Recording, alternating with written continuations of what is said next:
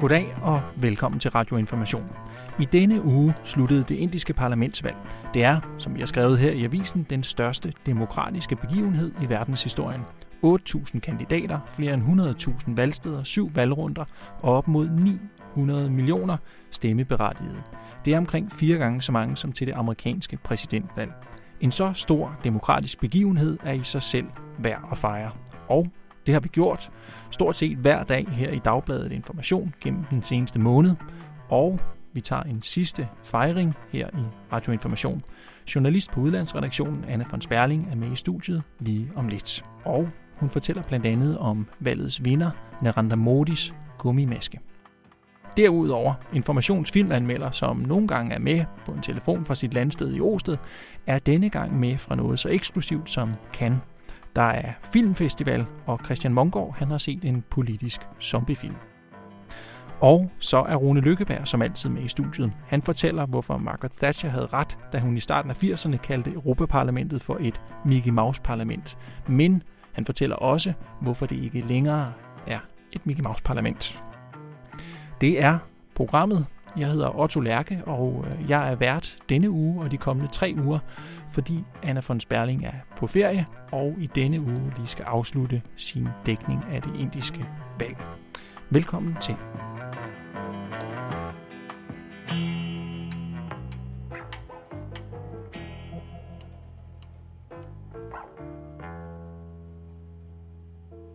Nu er Rune Lykkeberg kommet med i studiet. Velkommen til dig, Rune.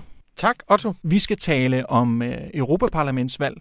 Det er jo sådan, at i den kommende weekend, der er valg til Europaparlamentet, og det er historisk set en underkendt demokratisk begivenhed. Parlamentet og øh, dermed alle dem, der bor her i Europa, de har fået mere og mere magt gennem de seneste årtier, men samtidig så har færre og færre valgt at bruge den magt ved at gå ned og stemme.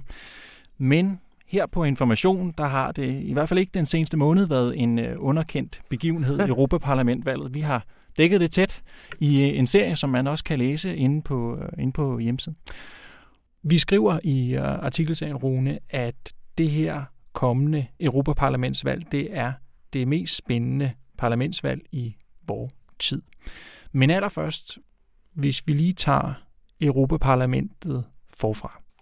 Ja, parlamentet har jo historisk været meget svagt. Der der, Margaret Thatcher kaldte det jo for et Mickey Mouse-parlament, og det er folk meget sure over, men det var jo ikke forkert. For når vi taler om parlamenter, så er vi jo vant til dem, der laver landets love, eller terrænets, territoriets love. Ikke? Så vi er vant til at sige, at et parlament er en lovgivende forsamling.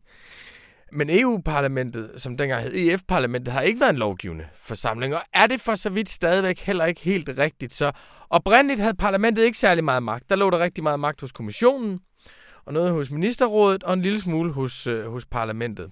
Så hvad lå der i Mickey Mouse, at det ikke var et rigtigt parlament? Præcis, det var, at du kalder noget for et parlament, og når folk de hører et parlament, så tænker de, ah, det er ligesom Folketing, det er lovgivende. Men det har det slet ikke, det har det ikke været, så derfor var, havde hun ret, Margaret Thatcher, i at det var en tegneserieagtig parodi på et, på et parlament, så man skulle næsten sætte Mickey Mouse foran hver gang man sagde parlament. For det er jo ligesom en del af at se, at vi har bygget en masse demokratiske huse. Er I ikke vilde med det europæiske demokrati? Nej, for det er noget helt andet. Og det er rigtigt. Det var rigtigt. Ja, det var rigtigt. Ja. Og det er det ikke mere. Ikke i samme grad, fordi der er sket det særligt efter Lissabon-traktaten, som kom, da de ikke kunne lave en EU-forfatning. Der har parlamentet fået betragteligt mere magt. Men nu er det sådan, så alle lovforslag kommer fra kommissionen. Så bliver de så behandlet tre gange i parlamentet og tre gange i rådet. Og rådet, det er der, hvor regeringslederne sidder. Øh, de tre behandlinger er sådan en gang i parlamentet, en gang i rådet, anden gang i parlamentet, anden gang i rådet. Og så er der en proces, hvor rådet og parlamentet arbejder sammen. Og så er der en tredje behandling i parlamentet og en tredje i rådet. Det vil sige, at parlamentet er faktisk meget med til at præge øh, lovgivningsprocessen er meget længere inde i den, end de har været mm. tidligere. Så på den måde er det blevet at de, det, som man kalder for medlovgivende. Og, og jeg er jo en af dem, som, øh, som lige skal have det her på plads. Ikke? Ja, en af dem, der har ja. underkendt lidt det, det demokratisk vigtige i, i det her valg, og derfor ikke sådan har det fuldstændig på plads. Men er det ikke rigtigt, at der er sket øh, ligesom to udviklinger? Den ene er, at man er blevet i de lovområder, hvor man er medlovgiver, har man fået større medbestemmelse, men det er også blevet udvidet, hvilke områder de er med i. Det er rigtigt, de bliver lukket ind på mange flere områder. Mm. Landbrug for eksempel, Ja, for og eksempel. klima. Præcis. Men det, der så også er sket, som er ret vigtigt, det er, at parlamentet har fået større magt over kommissionen. Det vil sige, at parlamentet kan nu udpege øh, kommissionens formand. Og det betyder jo nu, at når du så vælger sammensætningen af parlamentet, når vi stemmer i øh, alle de europæiske lande her fra torsdag til, til søndag, så stemmer vi ikke kun om sammensætningen af parlamentet, men så stemmer vi også, hvem der skal bestemme, hvem der skal være leder af kommissionen. Og lederen af kommissionen er jo en meget, meget vigtig post. Så det begynder mere og mere at minde om et folketing og en regering. Altså en regering, der er udpeget i parlamentet. Så hvad er ligesom øh, status? Fordi øh, historien om Europa har jo i årtier været, at det på mange måder har været et ikke-demokratisk projekt. Rune, du har jo skrevet øh, flere bøger, som handler om demokrati, om det er noget, der ligesom ibor, øh, om det er noget mellem mennesker, eller om det er noget, man bare kan indføre som, som styreform. Når du kigger på Europa, øh, på EU, som det er lige nu, og på Europaparlamentets rolle, som jo ligesom er det demokratisk valgte organ derinde, er det, er det, er det demokratisk i dag? Ja, det synes jeg, det er. Altså, mm, jeg synes, at vi har jo begået den fejl i forhold til EU helt generelt, at vi har sagt, demokrati det er sådan, som det er hjemme hos os selv. Og hjemme hos os selv, der har vi Folketinget, ikke? Eller man har øh, House of Lords og House of Commons i Storbritannien. Altså det vil sige, vi har gjort nationalstatsdemokratiet til facitlisten for demokratiet. Hvad var forkert ved det? Jamen det er fordi demokrati skal finde sin egen, sin egen måde at være på på alle forskellige niveauer. De gamle grækere, de antikke grækere, for dem ville vores nationalstatsdemokrati overhovedet ikke være demokratisk. Det vil sige, jamen demokrati for fanden, det betyder, at borgerne mødes ude foran polis, og så er der 6.000 mennesker, der stemmer sammen. Det er for dem demokrati. og hvis de så på vores, så ville de sige, jamen repræsentativt, det betyder, at der er nogen, der repræsenterer andre, det vil sige, at der er nogen, der ikke kommer til ord. Så vi har hele tiden begået den fejl, synes jeg, vi har sagt, sådan er nationalstatens demokrati, og hvis ikke EU er sådan, så er EU ikke demokratisk. I stedet for at sige, hmm, demokrati havde en bestemt form i bystaten, det har en anden form i nationalstaten. Hvad for en form skal det have for i en europæisk union med mere end en halv milliard mennesker? Det er klart, det skal have en helt anden form, end det har i, i nationalstaten. Der vil sige, noget af det, som er en forudsætning for, at du kan have et demokrati, det er, at der er en samtale. Det er, at folk de snakker sammen. Og det er jo chokket, Otto. Det er, at det, vi har efterlyst i årtier, nemlig en europæisk offentlighed, det har vi jo fået. Den er ved at komme nu. Den er kommet. Altså, altså hvad vurderer du på, på, debatten? Jeg mener, at den europæiske... Information ser jo, jo blandt andet, ikke? Ja, det, det starter selvfølgelig med information. Nej, jeg mener egentlig, den europæiske offentlighed, den startede med Irakkrigsdemonstrationerne. Da der var demonstrationer på samme tid i byer over hele verden, i, øh, jeg tror det var den 15. Maj, februar 2003, inden Irakkrigen, der pludselig gjorde mange europæer det samme på samme tidspunkt, og skulle finde ud af, hvordan skal vi forholde os til det. Siden havde vi finanskrisen, som også blev en fælles europæisk begivenhed. Så havde du øh, flygtningekrisen, som også blev en fælles europæisk begivenhed. Så havde du spørgsmål om, hvad fanden skal man stille op med Grækenland? Og Italien, så har du haft, hvad skal vi egentlig stille op i forhold til Trump? Skal vi have vores egen her, eller skal vi have vores eget forsvarssamarbejde? Så begivenhederne over de sidste 15 år har betydet, at vi har fået en europæisk offentlighed. Vi diskuterer i fællesskab, vi forholder os til de samme ting, og hvis du har en fælles samtale rundt om nogle institutioner, så har du også et sted, hvor man siger, hold nu kæft, det der skal vi ikke finde os i. Der kan du drage folk til ansvar. Der har du så pludselig, ser du jo, at der kommer nogle journalistsamarbejder hen over grænserne, man siger, hold da op en voldsom svindel med udbytteskat. Det er i hele EU, der er svindel med udbytteskat. Ikke? Så er der alarm i hele offentligheden over det. Så siger folk, det vil vi fandme have en løsning på op til EP-valget. Ikke? Her har vi et fælles europæisk problem, som kræver en fælles europæisk løsning. Så jeg synes, vi har fået skabt meget overraskende nogle kulturelle og sociale forudsætninger, som har demokratiseret Europa. Okay, så der er altså sket øh, to ting. På den ene side, det som man kunne kalde en institutionel demokratisering af Europa, eller af EU, altså Europaparlamentet har fået mere magt, og det har fået magt på flere områder. Og så nummer to, så har vi set, øh, som du fortæller, at der er kommet en europæisk offentlighed. Det er altså to ting, som er vigtige for at kunne sige, at vi har et demokratisk EU. Men så skriver vi også, hvis vi lige vender tilbage til den her fine serie øh, om Europaparlamentsvalget, som jeg nævnte i starten, så skriver vi jo i, i teksten til serien, at det er det mest spændende valg til Europaparlamentet i vores tid. Hvorfor? Jamen, hvis du holder de to ting sammen, større institutionel magt til parlamentet, meget større europæisk offentlighed, bevidsthed om, at vi har fælles problemer, så pludselig er der jo nogen forventning om, at parlamentet kan løse nogle klimaproblemer. Der er faktisk forventning, og i andre lande er det immigrationsproblemer, der er et helt andet forventningspres. De problemer, vi har, dem skal parlamentet være med til at løse. Den anden ting er, at Europa er bygget af socialdemokrater og kristendemokrater. Groft sagt. Og de har haft hver deres gruppe i, i parlamentet, øh, Socialistgruppen og EPP, den konservative gruppe, mm. som har afspejlet de to store strømninger, højrefløjen og venstrefløjen. Og de har altid haft mere end halvdelen af stemmerne. Det vil sige, at de har altid kunne afgøre det. Og det har altid været sådan, at det er de partier, der blev størst, de kunne få kommissionsformand. Det, der kommer til at ske ved det her valg, det er, at de bliver ikke, efter alt at dømme, har de to partier under halvdelen af stemmerne. Det betyder, at du skal se nogle helt andre samarbejder. Socialister skal arbejde sammen med grønne, med socialdemokrater, for at kunne skabe magt, så du får større forventninger. En helt anderledes åben situation. Og, og det er optur? Ja, altså, den, du, risikoen ved det er jo, at, at at du får et totalt atomiseret parlament, hvor du får højre nationalister, der slås mod økologister, der slås mod... Risikoen, risikoen ved mere liv og mere mobilisering er jo altid, at der ikke sker en skid. Mm. Det er inaction. Ikke? U- øh, muligheden er jo, at du faktisk kan skabe grobund for en helt anden form for handling. At du kan skabe europæisk handling i forhold til nogle af de problemer, som vi skal handle europæisk på. Og jeg tror faktisk på det sidste. Jeg tror, at de nye grupper med nogle nye forventningskrav i en fælles europæisk offentlighed oplever, nu har vi sgu chancen for at bevise over for borgerne, at EU kan noget. Rune Lykkeberg, tak fordi du kom forbi. Tak.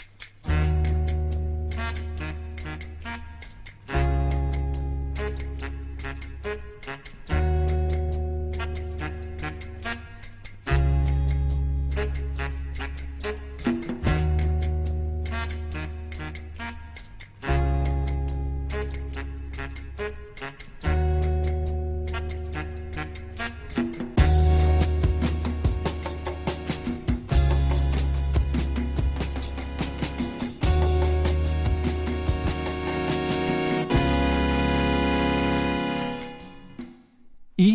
denne uge, der slutter det indiske parlamentsvalg, eller det gjorde den faktisk i slutningen af sidste uge. Valget det startede i begyndelsen af april og varede frem til søndag i sidste uge, hvor den sidste af i alt syv valgrunder sluttede. Det er, som vi også har skrevet her i avisen, den største demokratiske begivenhed i verdenshistorien. 8.000 kandidater, flere hundredtusind valgsteder, syv valgrunder og op mod 900 millioner stemmeberettigede inder. Det er omkring fire gange så mange som til det amerikanske præsidentvalg. En så stor demokratisk begivenhed, det er i sig selv værd at fejre. Er det ikke rigtigt, Anna von Sperling? Det er jo sådan, vi skriver. Jo, det synes jeg, det er. Og det har vi jo også gjort. Altså, vi har jo øh, i over en måned fejret det dagligt i, i, i avisen, og det er dig, der har stået for en, en del af En del af det sammen med Lasse Karner. Ja, ja, ja. Og vores fotograf skal jo også lige nævnes, Peter Nygaard Christensen. Mm. Men spørgsmålet, øh, der er jo også nogle minder. Er, er det værd at fejre den her begivenhed? Altså, det synes jeg på et niveau, det er. Altså, man kan på en eller anden måde sige, at der er en god og en dårlig nyhed om det indiske demokrati, og den gode, den er jo altid rar at tage først, det er, at når det handler om valghandlingen, så trives den i bedste velgående. Vi har ikke nu her torsdag eftermiddag, vi har ikke det endelige valgresultat, men vi har i hvert fald valgdeltagelsen, og den viser, at det er den højeste valgdeltagelse nogensinde i Indiens historie. Det er, den, det er det 17. valg til Lok Sabha, som er underhuset i det indiske parlament. Og det er en valgdeltagelse, der er højere end for eksempel USA, markant højere faktisk. Så, så på det niveau trives demokratiet. Den dårlige historie er så, at ham, der nu blev stemt igen til fem år mere, Narendra Modi, leder af det hindu-nationale parti BJP, i de fem foregående år på mange måder har øh, hugget ind i alle de øvrige demokratiske institutioner. Altså han har lagt massivt pres på medierne og på NGO'erne.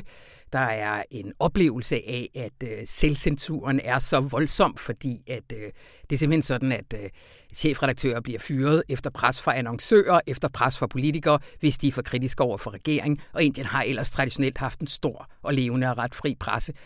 Domstolene oplever, at de er under politisk pres. Universiteterne næst på næsten alle de store universiteter bliver der langsomt skiftet ud i toppen af ledelsen af folk, der er kritiske over for regeringen, og der bliver sat regeringsvenlige folk ind. Så på mange måder har der været sådan en bred øh, erosion af det indiske demokrati. Og når vi så skriver, det er alligevel værd at fejre, hvorfor? Jamen det er værd at fejre, at et så ungt land som Indien, som har så stor diversitet, altså på tværs af religion og kultur og geografi, at det land alligevel har kunne fungere med relativt fri og færre valg i så mange år. Mm. Og at det stadigvæk gør det i dag. Det er jo en fejring værd. At vi så måske også alle sammen, synes jeg, hmm, skal bruge det indiske valg til at tænke på, hvad der sker med vores demokratier rundt omkring i verden, fordi på mange måder er der jo paralleller til os det, vi har set i USA og måske også i Europa.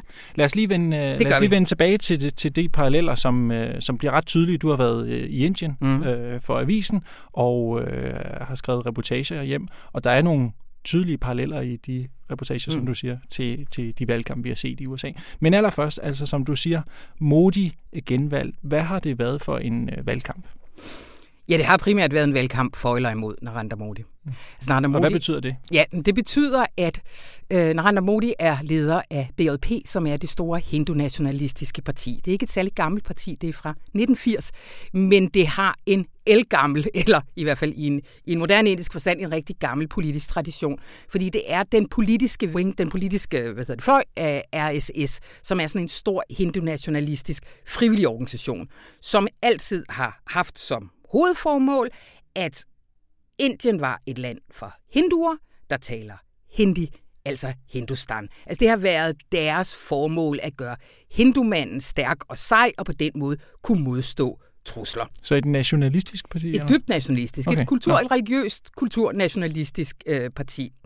Øh, Modi, han har haft en, øh, vi kan komme lidt tilbage til, til Modis, øh, hvad hedder det, øh, historie, hans vej mod vagten, men det, som, som der har været grundlæggende i det her, det er, at Modi, siden han øh, blev valgt i 2014, øh, først, i sin første periode som premierminister, simpelthen har centraliseret magten i BJP stærkt omkring sig, og gjort BJP synonym med Modi. Vi besøgte også BJP's øh, hovedkvarter, noget, der var lidt sjovt, sådan nede i gården, så står der sådan en souvenirsælger, og der er selvfølgelig kopper og hættetrøjer, hættetrøjer og alt det der, der er. Men der er også Modi gummimasker. Og jeg griner sådan og tager den, for jeg tænker, det er lidt sjovt til børnene. Ja. Og han ser meget alvorlig ud.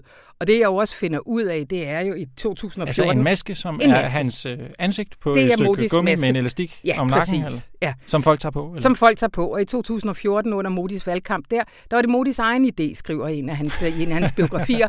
og da hans, hans uh, chefen for hans kampagne siger, er det ikke lidt voldsomt at ligesom lave to millioner af de her masker og bede dine vælgere om at tage dem, støtte om at tage dem på til demonstrationer og sådan noget, så siger Modi, nej, de skal mærke, hvem jeg er, for de skal vide, at jeg er det for dem. De skal vide, at jeg er dem. Okay. Altså jeg kan mærke deres behov, jeg ved, hvem de er, så de er mig, og jeg er dem. Så den der form for ekstrem personkult, som er blevet skabt omkring Modi, er også det, som de er gået på valg på nu. Mm. Altså den stærke mand, der både i forhold til eksterne fjender og interne fjender, øh, kan øh, sørge for, at inderne kan sove trygt om natten. Hvis man lægger, lægger det sammen, altså det her med, med masken, mm. og du kalder det en personkult, hvis man øh, lægger til det hans øh, valgslogan om at gøre Indien stærkt igen, mm. og du skriver også, at han appellerer til øh, den øh, lave middelklasse mand, mm. øh, så tænker man jo sådan en som mig, som ikke ved særlig meget om, om, om indisk politik, at han lyder som sådan en Trump-type. Mm. Er det sådan, han er? Jamen, det er han på mange måder. Han er på mange måder meget dygtigere end Trump. Altså, han er ikke lige så vanvittig som Trump. Det, der er så vildt ved det her valg, det ja. er jo, at han har haft, der er de dårligste arbejdsløshedstal i 40 år. Ikke? Altså, økonomien har det af helvedes til. På en eller anden måde er det lykkedes Modi at overbevise ludfattige mennesker om, at ære og religion og stolthed er vigtigere end mad på bordet. Altså, det er sådan et paradoks, synes jeg lige nu. Og han, altså, Altså, jeg tror rigtig mange af, af os kloge hoveder, og øh, både herhjemme og i Indien og over hele verden, har kigget på det, og så sagt, ja, et var de stemte på ham første gang, men nu kunne de jo se, at han ikke leverede på økonomien og sådan noget. Så nu gør de det ikke igen. Altså som om, at de her populister rundt omkring i verden, de bare snor folk om deres lille fingre og sådan noget.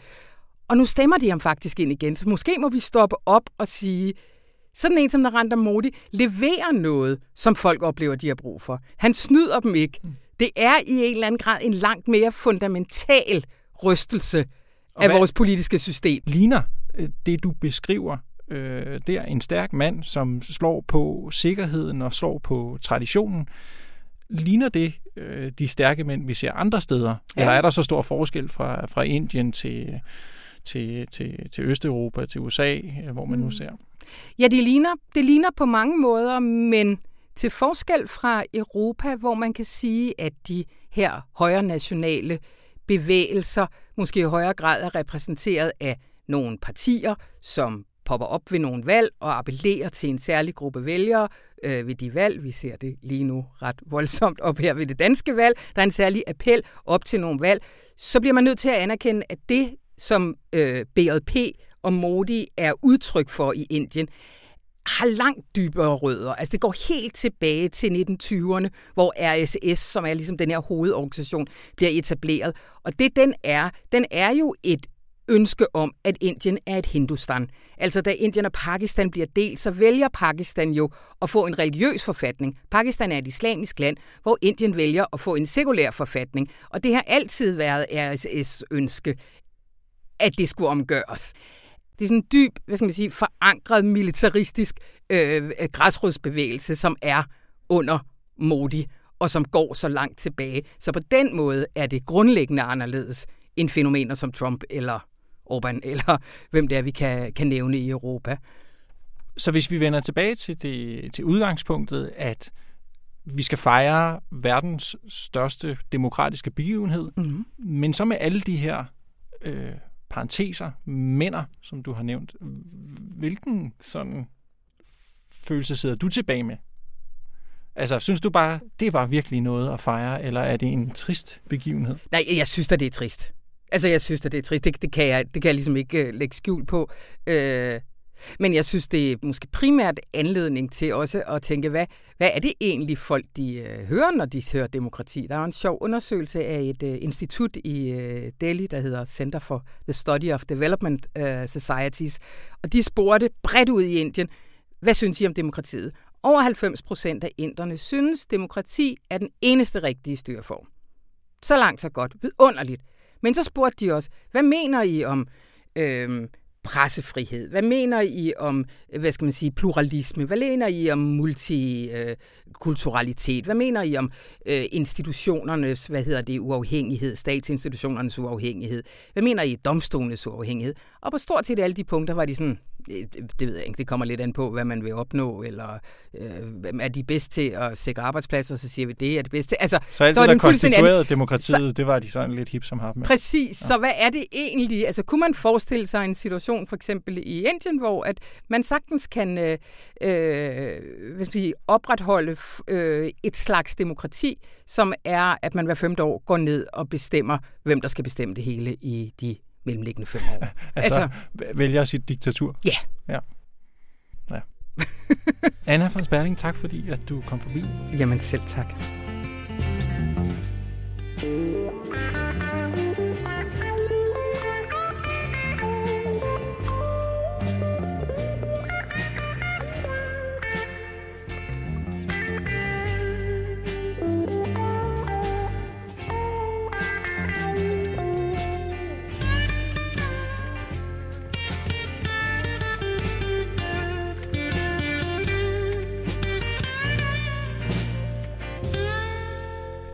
denne uge bliver der afholdt filmfestival i Cannes. Det er en af verdens, eller måske verdens mest prestigiøse filmfestivaler, og nummer 72 i rækken, siden den første filmfestival blev afholdt i 1946. I år er et usædvanligt år, skriver vores filmkritiker Christian Mongård. Det har været en festival præget af politiske film. Som Christian han skrev for nylig i avisen, der er meget at være frustreret over at lave film om i verden lige nu. Og det gør de altså så nede i Cannes, laver film om det, de er frustrerede og indigneret over. Med på en telefon fra netop Cannes, der er Christian Mongård. Er du med, Christian? Det er jeg i hvert fald. Det er godt. Du skrev i avisen, at øh, det politiske fylder meget i filmene i år. Hvad bliver der lavet film om? Altså man kan sige, at det usædvanlige med Cannes Filmfestivalen er, at filmene ofte ikke er politiske, eller rettere sagt, at udvalgelseskomiteen hernede, ledet af, af, af festivalens kunstneriske leder, Thierry Fremont, har faktisk mere eller mindre udtalt tidligere, at de helst ikke vil gøre festivalen alt for politisk. Altså, de går ligesom efter det kunstneriske, om jeg så må sige. Men, men, men nu har jeg været hernede i 21 år, og det jeg i hvert fald har lagt mærke til i løbet af de 21 år, det er, at filmene er blevet mere og mere politiske. Altså, verden har forandret sig. Jeg var her første gang i 98, og så var jeg her i 2000, og så har jeg været her hvert år lige siden.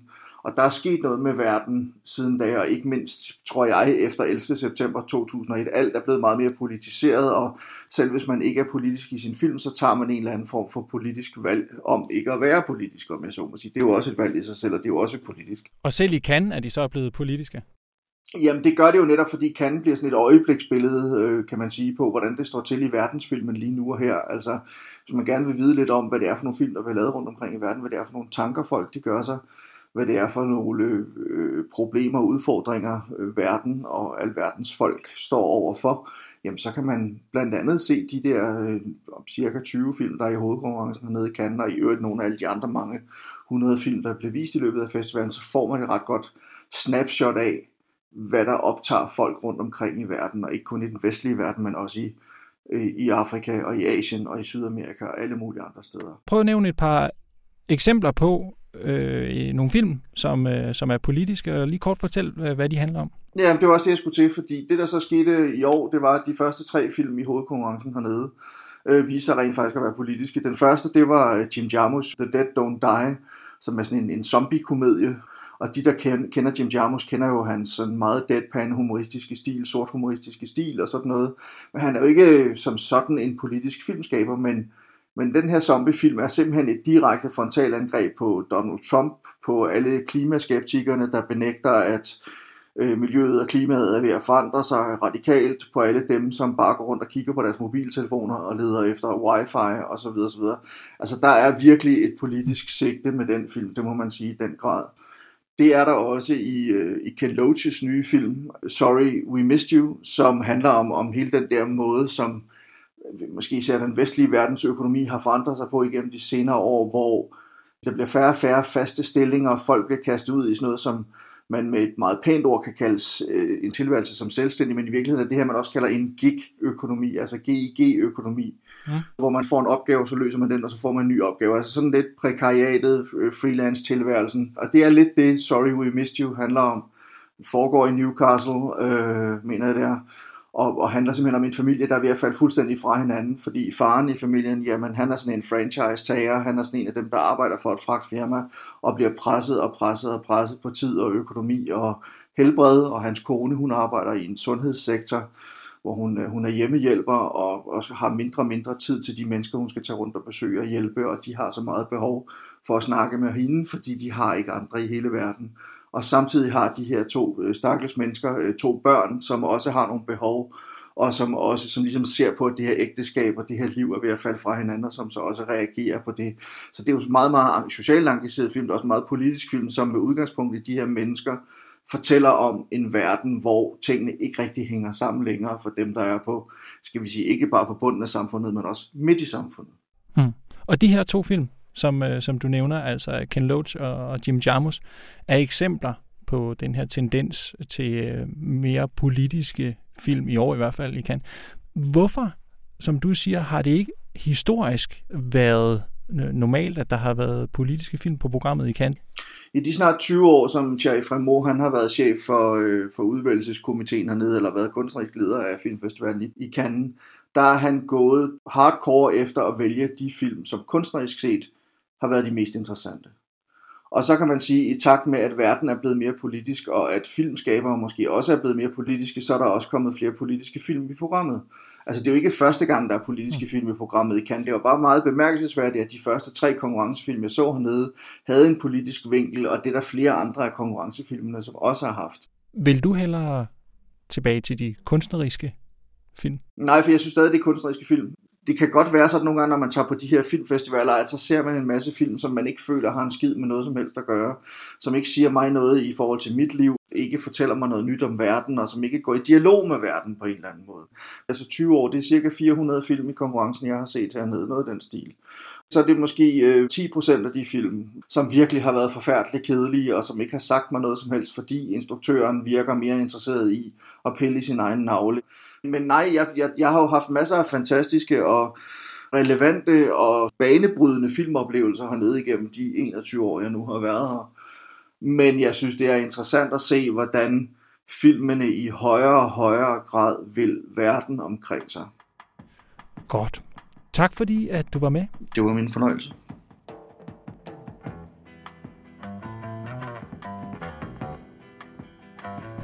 Det var sådan set, hvad vi kunne nå i ugens udgave af Radioinformation. Jeg vil lige nå at anbefale et par artikler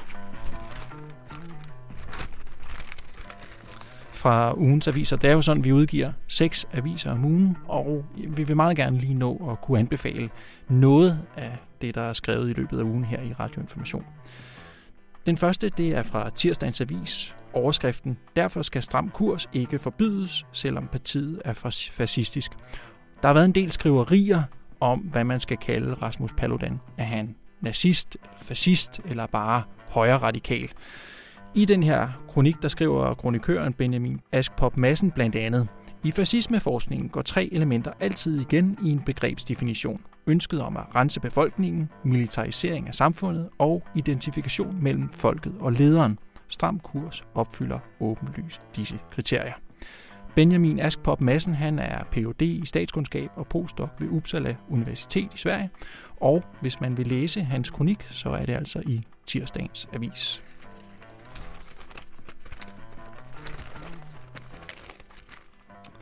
Så er der en her fra onsdagens avis, og det er en af artiklerne i vores serie om Europaparlamentet, som vi har bragt op til Europaparlamentsvalget, som jo altså er på søndag.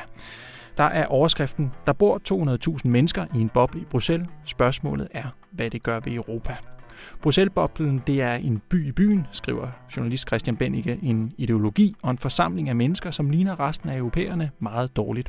Christian Bennicke, han bor selv i den her boble og stiller sig spørgsmålet, hvad gør det egentlig ved EU? Hvis man vil læse svaret, så er det i onsdagens avis. Det er meget underholdende og velskrevet. Tak fordi I lyttede med, og tak fordi I læser med i avisen. Hvis man vil læse mere om ugens historier, så kan man tilmelde sig Radio Informations nyhedsbrev inde på vores hjemmeside. Programmet det var tilrettelagt af mig, jeg hedder Otto Lærke, og det var klippet af Astrid Dynesen. Vi er tilbage igen i næste uge.